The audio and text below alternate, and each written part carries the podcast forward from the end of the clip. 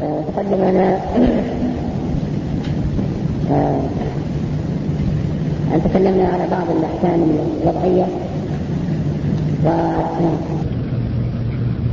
المؤلف رحمه الله عرف الصحيح بأنه ما يتعلق به النفوذ ويعتد به وعرف الباطل بأنه ما لا يتعلق به النفوذ ولا يعتد به إلى آخره.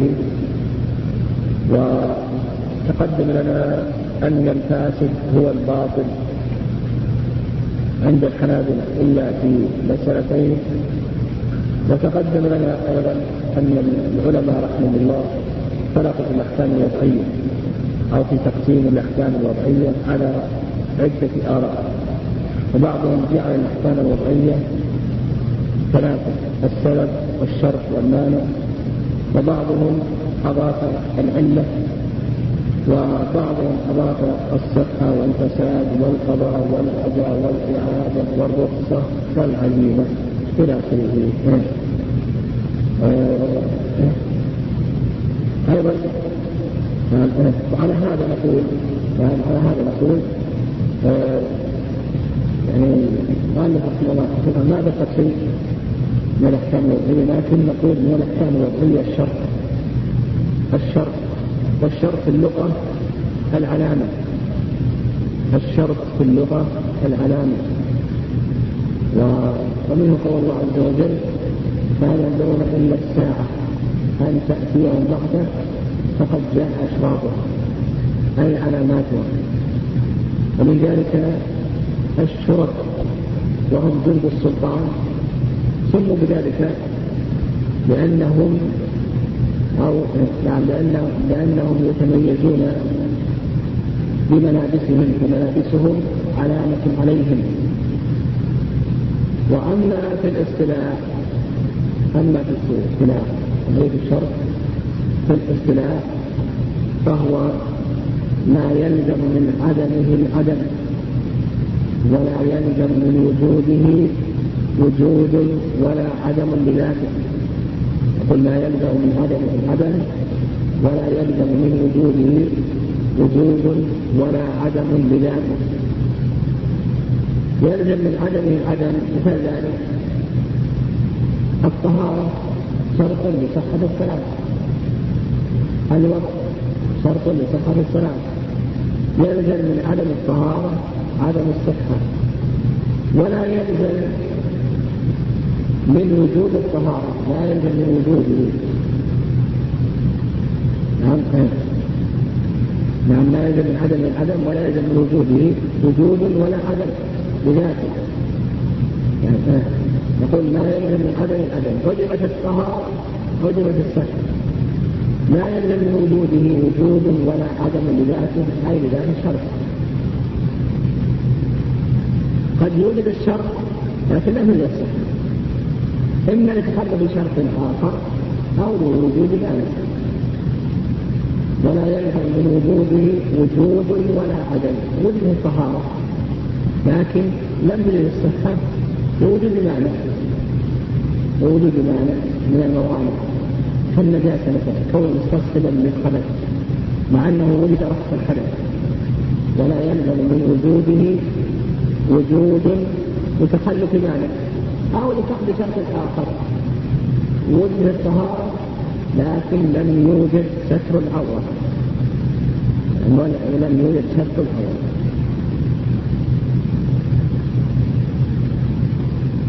ولا يلزم من وجوده وجود ولا عدم. أيضا لا يلزم من وجود الشرط عدم الصحة. لا يلزم من وجود الشرط عدم يعني بذات الشرط بذات الشرط فقد يوجد الشرط يوجد الشرط ويوجد الصحة باكتمال الشروط وانتفاء الموانع وقد يوجد الشرط وتعدم الصحة بتخلف شرط أو لوجود مانع آخر. والعلماء رحمهم الله يقسمون الشرط أيضا يقسمون الشرط من حيث هو شرط إلى ثلاثة أقسام. يقسمون الشرط من حيث هو شرط إلى ثلاثة أقسام. القسم الأول شرط لغوي. شرط القسم الأول شرط لغوي. وذلك كقولك أو نعم. آه كقولك إن دخلت الدار فأنت حر. إذا قول الإنسان لرقيقه إن دخلت الدار فأنت حر. أو قوله لزوجته إن قلت فأنت طالق. فهذا شرط لغوي. القسم الثاني شرط شرعي. وهذا كما تقدم لنا اشتراط النية لصحة الصيام.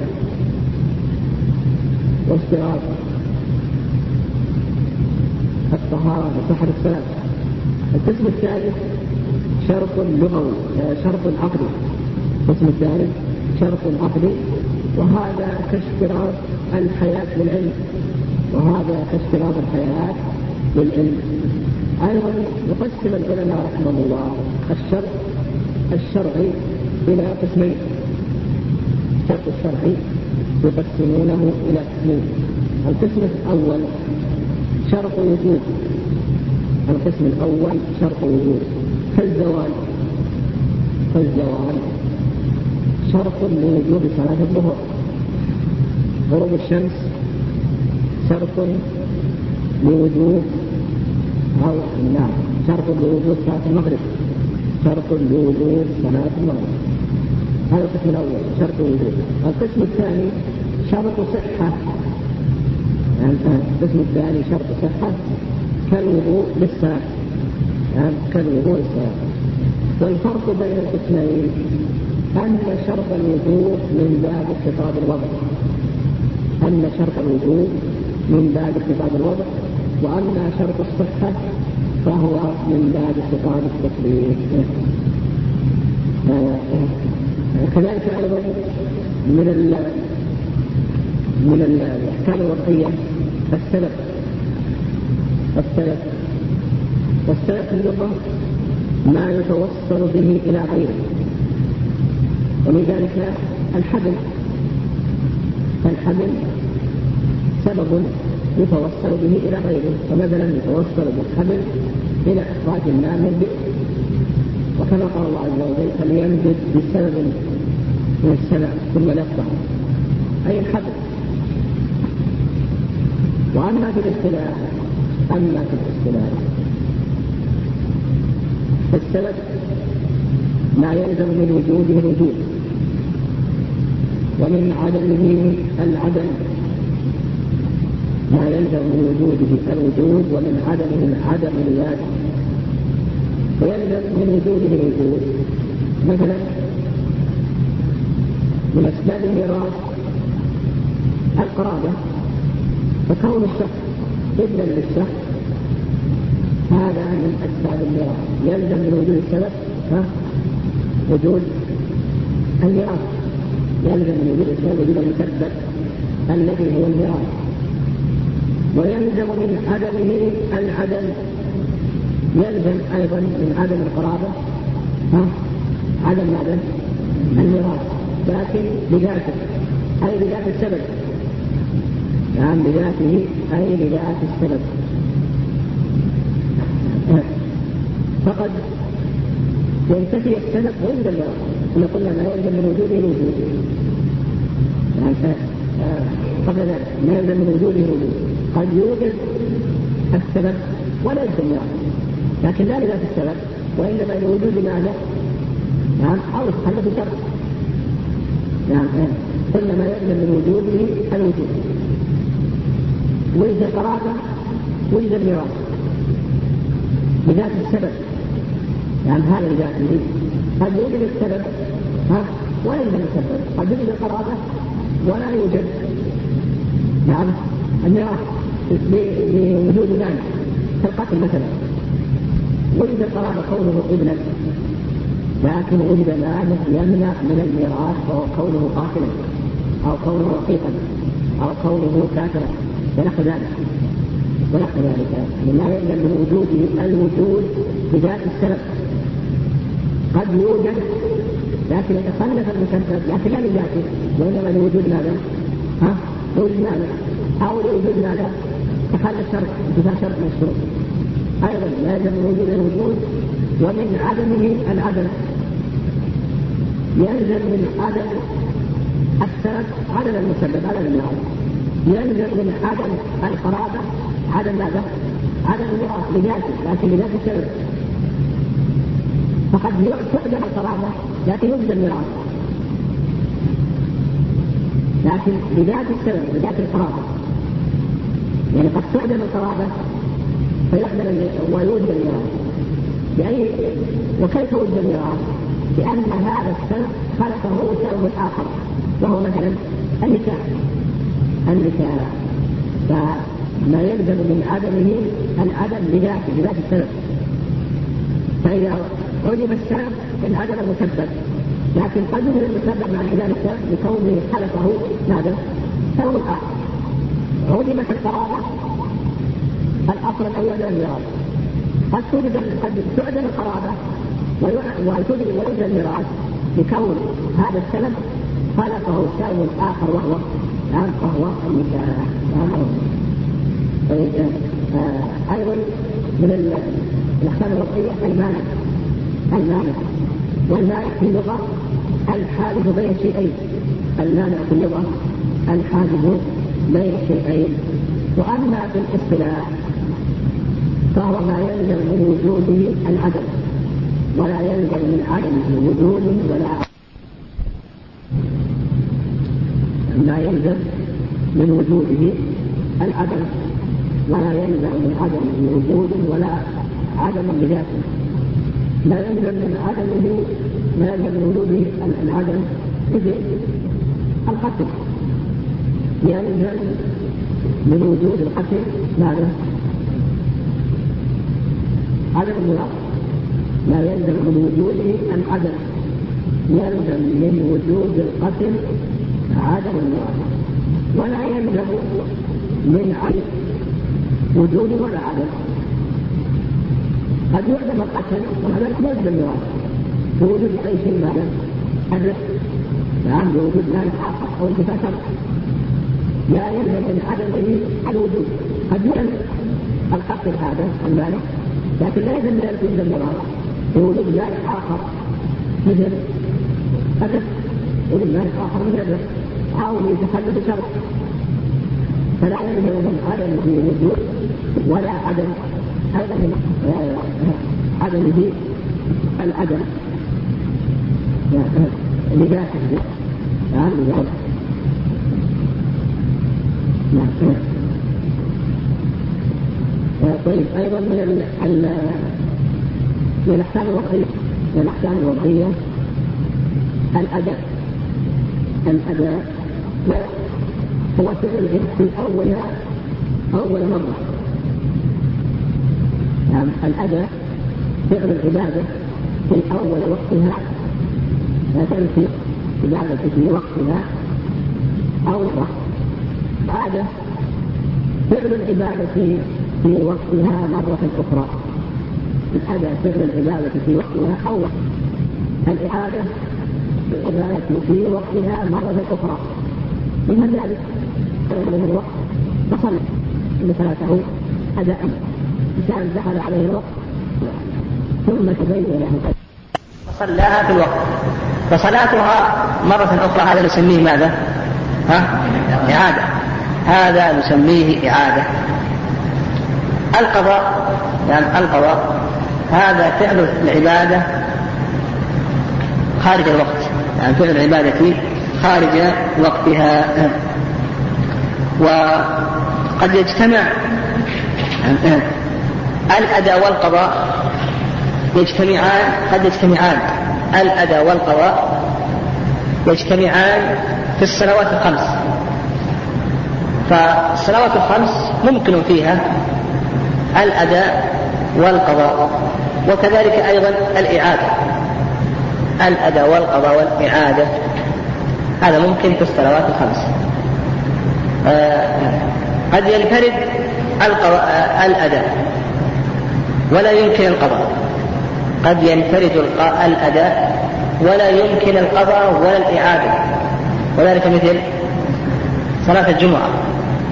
صلاة الجمعة ينفرد الأذى يعني تؤدى فقط لا تعاد. يعني ما يمكن الإنسان أن يعيدها لوحده ولا أيضا ولا تقضى وإنما تصلى تصلى ظهرا. نعم تصلى ظهرا. وقد ينفرد أيضا القضاء عن الأداء نعم ينفرد أيضا القضاء عن الأداء وهذا مثل مثل صوم الحائض. مثل صوم الحائض. الحائض تقضي لكن لا تؤدي نعم لا تؤدي. آه أيضا قد ينتفي كل من القضاء والأداء والإعادة. قد ينتفي كل من القضاء والأداء والإعادة. وذلك مثل النوافل المطلقة. النوافل المطلقة التي ليست مقيدة بوقت. يعني النوافل المطلقة التي ليست مقيدة بوقت ينتفي عنها الأداء والقضاء والإعادة. يعني والإعادة. أيضا من الأحكام الوضعية العزيمة. يعني من الأحكام الوضعية العزيمة. والعزيمة هي الحكم الثابت. العزيمة هي الحكم الثابت على نعم الحكم الثابت بدليل شرعي. نعم الحكم الثابت بدليل شرعي آه، خال عن معارف الراجح يقول العزيمة هي الحكم الثابت بدليل شرعي خال عن معارض راجح عن معارض راجح. وهذا يشمل يشمل الواجب فالواجبات تسمى عزائم ويشمل المحرم يسمى عزيمة ويشمل المندوب يسمى عزيمة ويشمل أيضا المكروه يسمى عزيمة. فنقول العزيمة هو الحكم الشرعي أو الحكم الثابت بدليل شرعي خال عن معارض راجح خال عن معارض راجح ولهذا لما ذكر العلماء رحمهم الله الفرق ذكروا فروقا بين المسح على الخفين وبين الجبيرة فقالوا من هذه الفروق أن المسح على الخفين عزيمة. يعني المسح على الخفين عزيمة يعني مشروع. والمسح على الجبيرة ماذا؟ رخصة. نعم رخصة. فنفهم أن العزيمة الآن شاملة للواجب فالصلوات الخمس هذه عزيمة صلاة الجمعة عزيمة. إلى آخره. تشمل أيضا المندوب. نعم المندوب آه عزيمة سنن الرواتب عزيمة. تشمل المكروه تشمل المحرم كتحريم الزنا إلى آخره. وما ثبت بدليل شرعي خالد عن معارض الراجع هذا نسميه نعم نسميه عزيمة. والأصل هو العمل بالدليل الشرعي. الأصل أننا نعمل بالدليل الشرعي إلا إذا وجد معارض أقوى منه. إذا وجد معارض أقوى منه فيعمل بالمعارض. يقول الأصل أن نعمل بالدليل الشرعي إلا إذا وجد معارض أقوى منه فيعمل بالمعارض ويترك ما ثبت بالدليل الشرعي وهذا ما يسمى بالرخصة. وقد الأصل أن نعمل بالدليل الشرعي.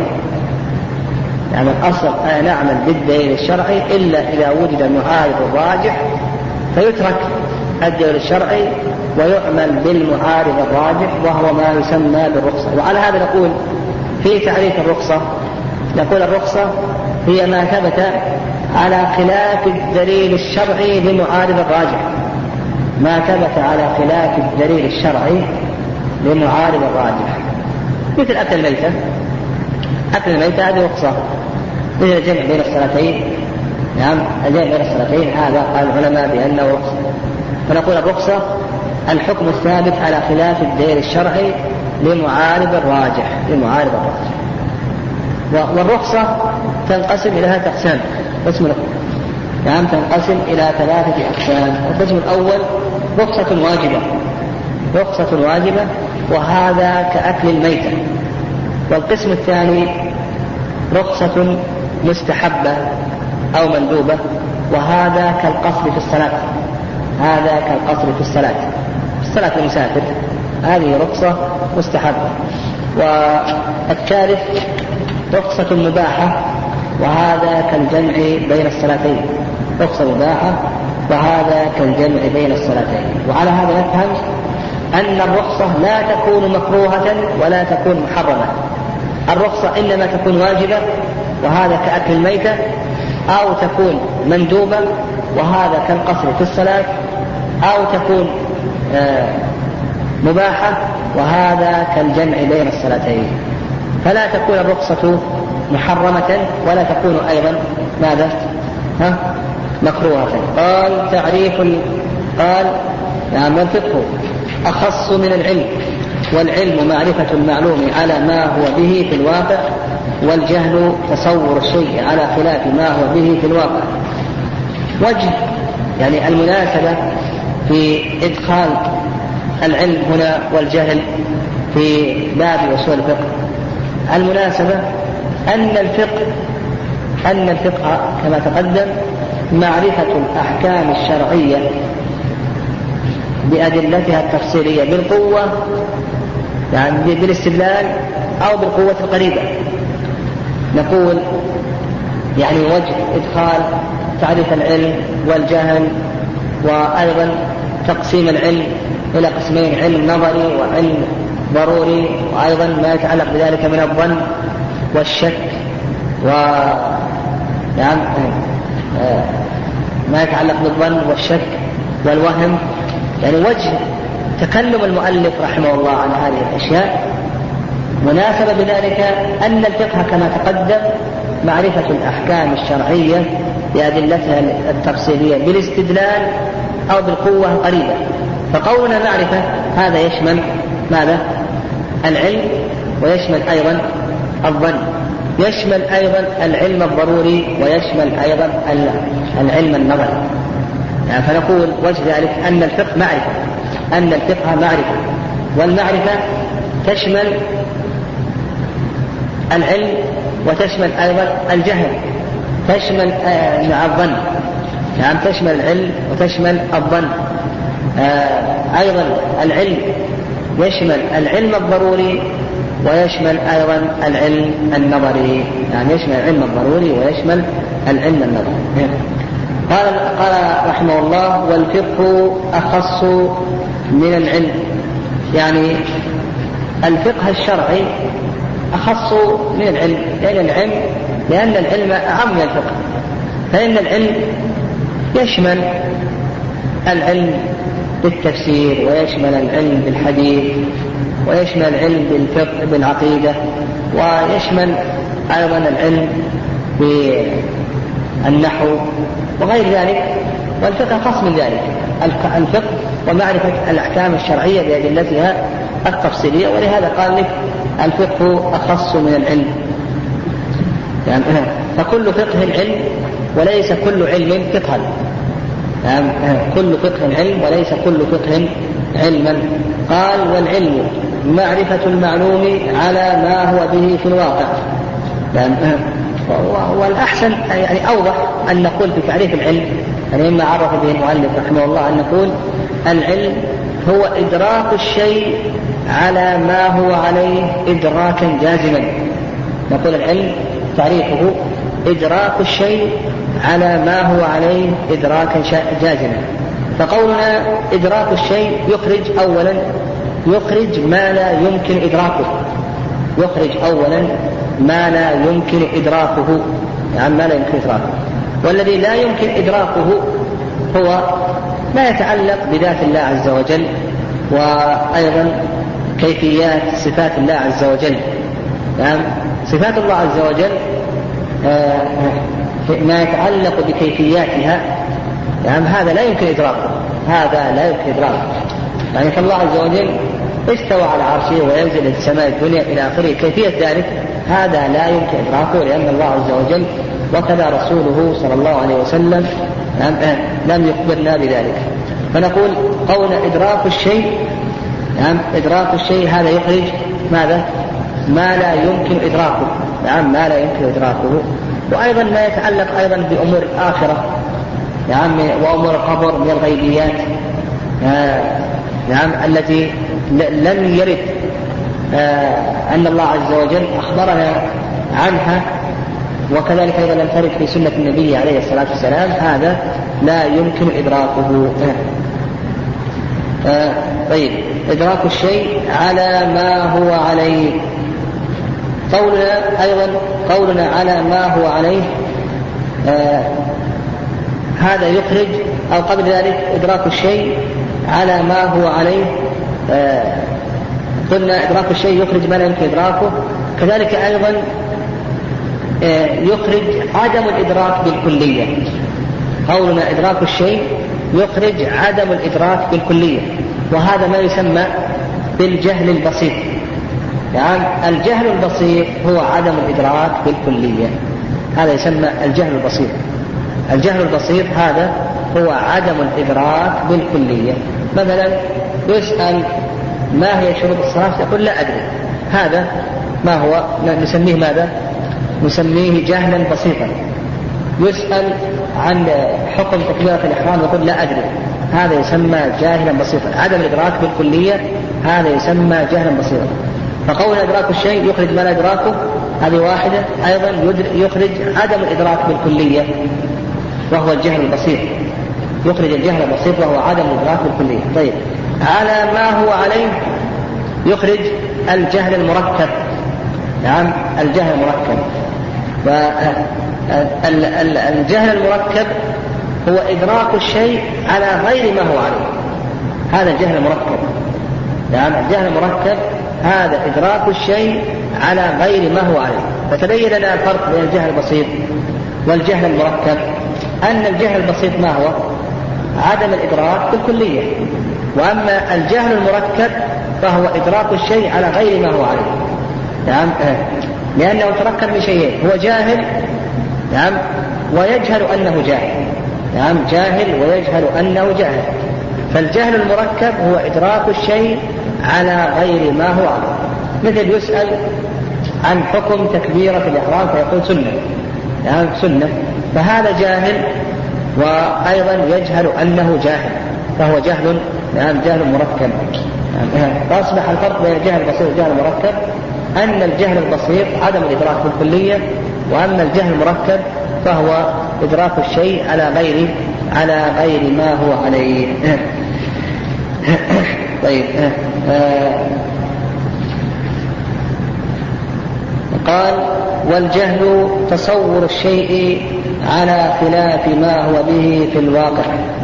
الجهل قال المؤلف رحمه الله تصور الشيء تصور الشيء على خلاف ما هو به في الواقع. هذا يعني آه، قوله آه، نعم آه، الجهل تصور شيء. ولم يقل المؤلف رحمه الله الجهل معرفة. نعم فإن الجهل ليس بمعرفة وإنما حصول شيء في الذهن. الجهل حصول شيء في الذهن. يعني فهو تصور كما ذكر المؤلف رحمه الله. وتقدم يعني قول المؤلف رحمه الله تصور الشيء على خلاف ما هو به في الواقع.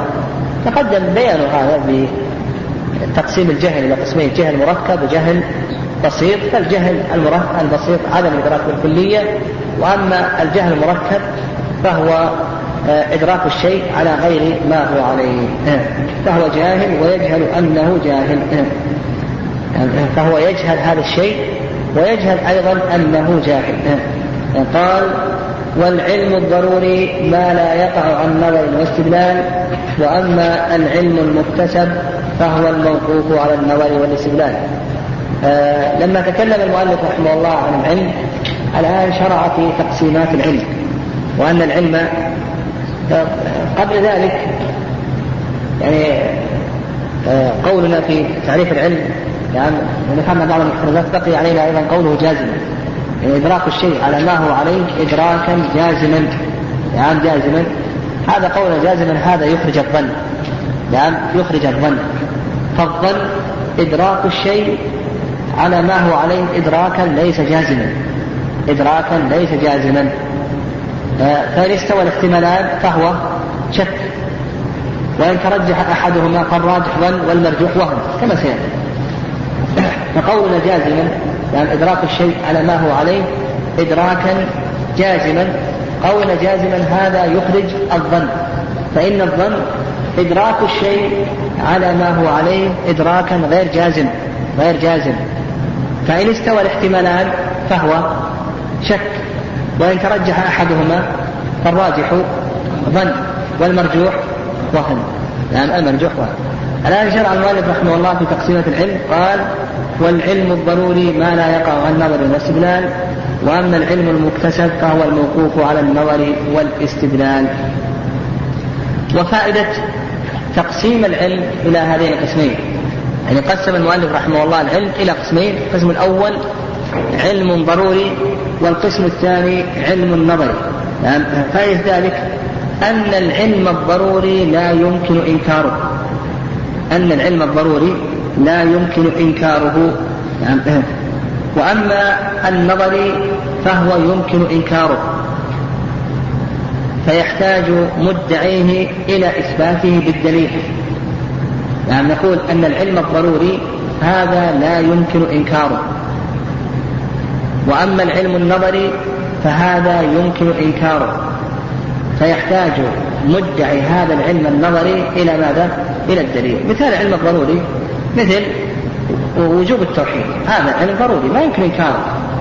نعم لا يمكن إنكاره. كذلك أيضا وجوب الصلوات الخمس وأن الصلوات خمس هذا مما علم من ال ال آه الإسلام من من دين الإسلام بالضرورة ويشترك في معرفته وعلمه العام والخاص ما يمكن إنكاره ولهذا يعني ذكر العلماء رحمه الله في باب أحكام المرتد أن أن أن من أنكر ما علم من الدين بالضرورة أنه يكفر. نعم أنه لأن هذا في الحقيقة مكابرة. نعم مكابرة وهو نوع من أنواع الكفر والردة. فإن الردة يعني نوع الردة الردة تنقسم إلى قسمين. إما أو أسباب الردة ينقسم إلى قسمين. القسم الأول ما كان عن استكبار والقسم الثاني ما كان عن جحد. إما أن تكون الردة عن استكبار وإما أن تكون عن جحد. فالذي ينكر وجوب الصلوات الخمس هذا مكابرة مستكبر. ولهذا قال العلماء رحمه الله بأنه يكفر. أو قال أنكر بأن الخبز حلال أو بأن الزنا حرام. إلى آخره من ما علم من الدين بالضرورة يعني فإنه يكفر ويخرج من الدين إلا إذا كان حديث عهد بالإسلام أو نشأ ببادية بعيدة عن حاضرة الإسلام. طيب. و... وأيضا من العلم الضروري من العلم الضروري ما يدرك بالحواس الخمس. يعني ما يدرك بالحواس الخمس. لأن هذا من العلم الضروري. وهي السمع والبصر واللمس والشم والذوق فإن إدراك هذه إدراك العلم بهذه الحواس لا يحتاج إلى نظر واستدلال. لا يحتاج إلى نظر واستدلال. أما العلم النظري فهو ما يحتاج إلى نظر واستدلال. مثل يعني مثل آه تقدم لنا الآن إدراك الصلاة. هذه من باب العلم النظري لأنها تحتاج إلى نظر واستدلال. ينظر الإنسان في الأدلة المجتهد في الأدلة. وهل هذا من الممكنات أو ليس من الممكنات فهذه تحتاج إلى نظر تحتاج إلى نظر واستدلال. فنقول العلم النظري هو المتوقف على البحث والنظر والاستدلال وهذا مثاله كما تقدم لنا الآن مبطلات الصلاة. فكون هذا مبطل أو ليس مبطلا هذا يحتاج إلى نظر واستدلال. كونه مكروها أو غير مكروه هذا يحتاج إلى نظر واستدلال قال والنظر هو الفكر في حال المنظور فيه. الفكر يعني إعمال الفكر. إعمال الفكر في حال المنظور فيه وهو الدليل. نعم. إعمال الفكر في حال المنظور فيه وهو الدليل لكي يتوصل. نعم لكي يتوصل إلى علم أو ظن. إعمال الفكر في المنظور فيه لكي يؤدي ذلك إلى علم أو ظن قال والاستدلال طلب الدليل استدلال استفعال وصيغة الاستفعال تدل على الطلب والاستدلال هو طلب الدليل. يعني طلب الدليل لكي يؤدي إلى المطلوب. يعني طلب الدليل لكي يؤدي إلى المطلوب إما العلم أو الظن لأن الفقه كما تقدم لنا الفقه كما تقدم هو معرفة. والمعرفة هذه تشمل العلم وكذلك أيضا تشمل الظن. قال والدليل هو المرشد للمطلوب. الدليل هو المرشد للمطلوب أو ما يحصل به الإرشاد. يقول الدليل هو المرشد للمطلوب أو ما يحصل به الإرشاد. فمثلا مثلا المرشد الدليل هو المرشد للمطلوب. مثل الإنسان. يعني مثال ذلك الإنسان. يعني فهو مرشد. أو ما يحصل به الإرشاد مثل العلامة. مثل العلامة. هذا من حيث اللغة. يعني الدليل يقول المؤلف رحمه الله المرشد المطلوب هذا من حيث اللغة. أو نقول ما يحصل به الإرشاد. ما يحصل به الإرشاد. فالأول كالإنسان والثاني نعم والثاني كالعلامة. وأما في الاصطلاح يعني أما تعريف الدليل في الاصطلاح فهو ما يمكن التوصل بصحيح النظر به أو فيه إلى مطلوب خبري الدليل في الاصطلاح ما يمكن التوصل بصحيح النظر فيه إلى مطلوب خبري ما يمكن التوصل آآ آآ بصحيح النظر فيه إلى مطلوب خبري يعني مثال ذلك مثال ذلك كما تقدم لنا يعني قولنا إلى مطلوب خبري أي تصديقي كما تقدم لنا في مبطلات الصلاة يعني مبطلات الصلاة. وأن من مبطلات الصلاة الكلام في الكلام في الصلاة. الكلام في الصلاة عمدا هذا من المبطلات. وذلك بعد النظر في حديث معاوية بن حكم رضي الله تعالى عنه. فإن النبي عليه الصلاة والسلام قال في حديث معاوية رضي الله تعالى عنه إن صلاتنا هذه لا يصلح فيها شيء من كلام الناس. نعم من كلام الناس. فقوله لا يصلح بها شيء من كلام الناس هذا يدل على أن نعم يدل على أن آه الكلام يدل على أن الكلام مبطل. يعني بعد النظر في قول النبي عليه الصلاة والسلام إن صلاتنا لا يصلح فيها شيء من كلام الناس آه هذا يدل على أن الكلام نعم يدل على أن الكلام مبطل الله أعلم.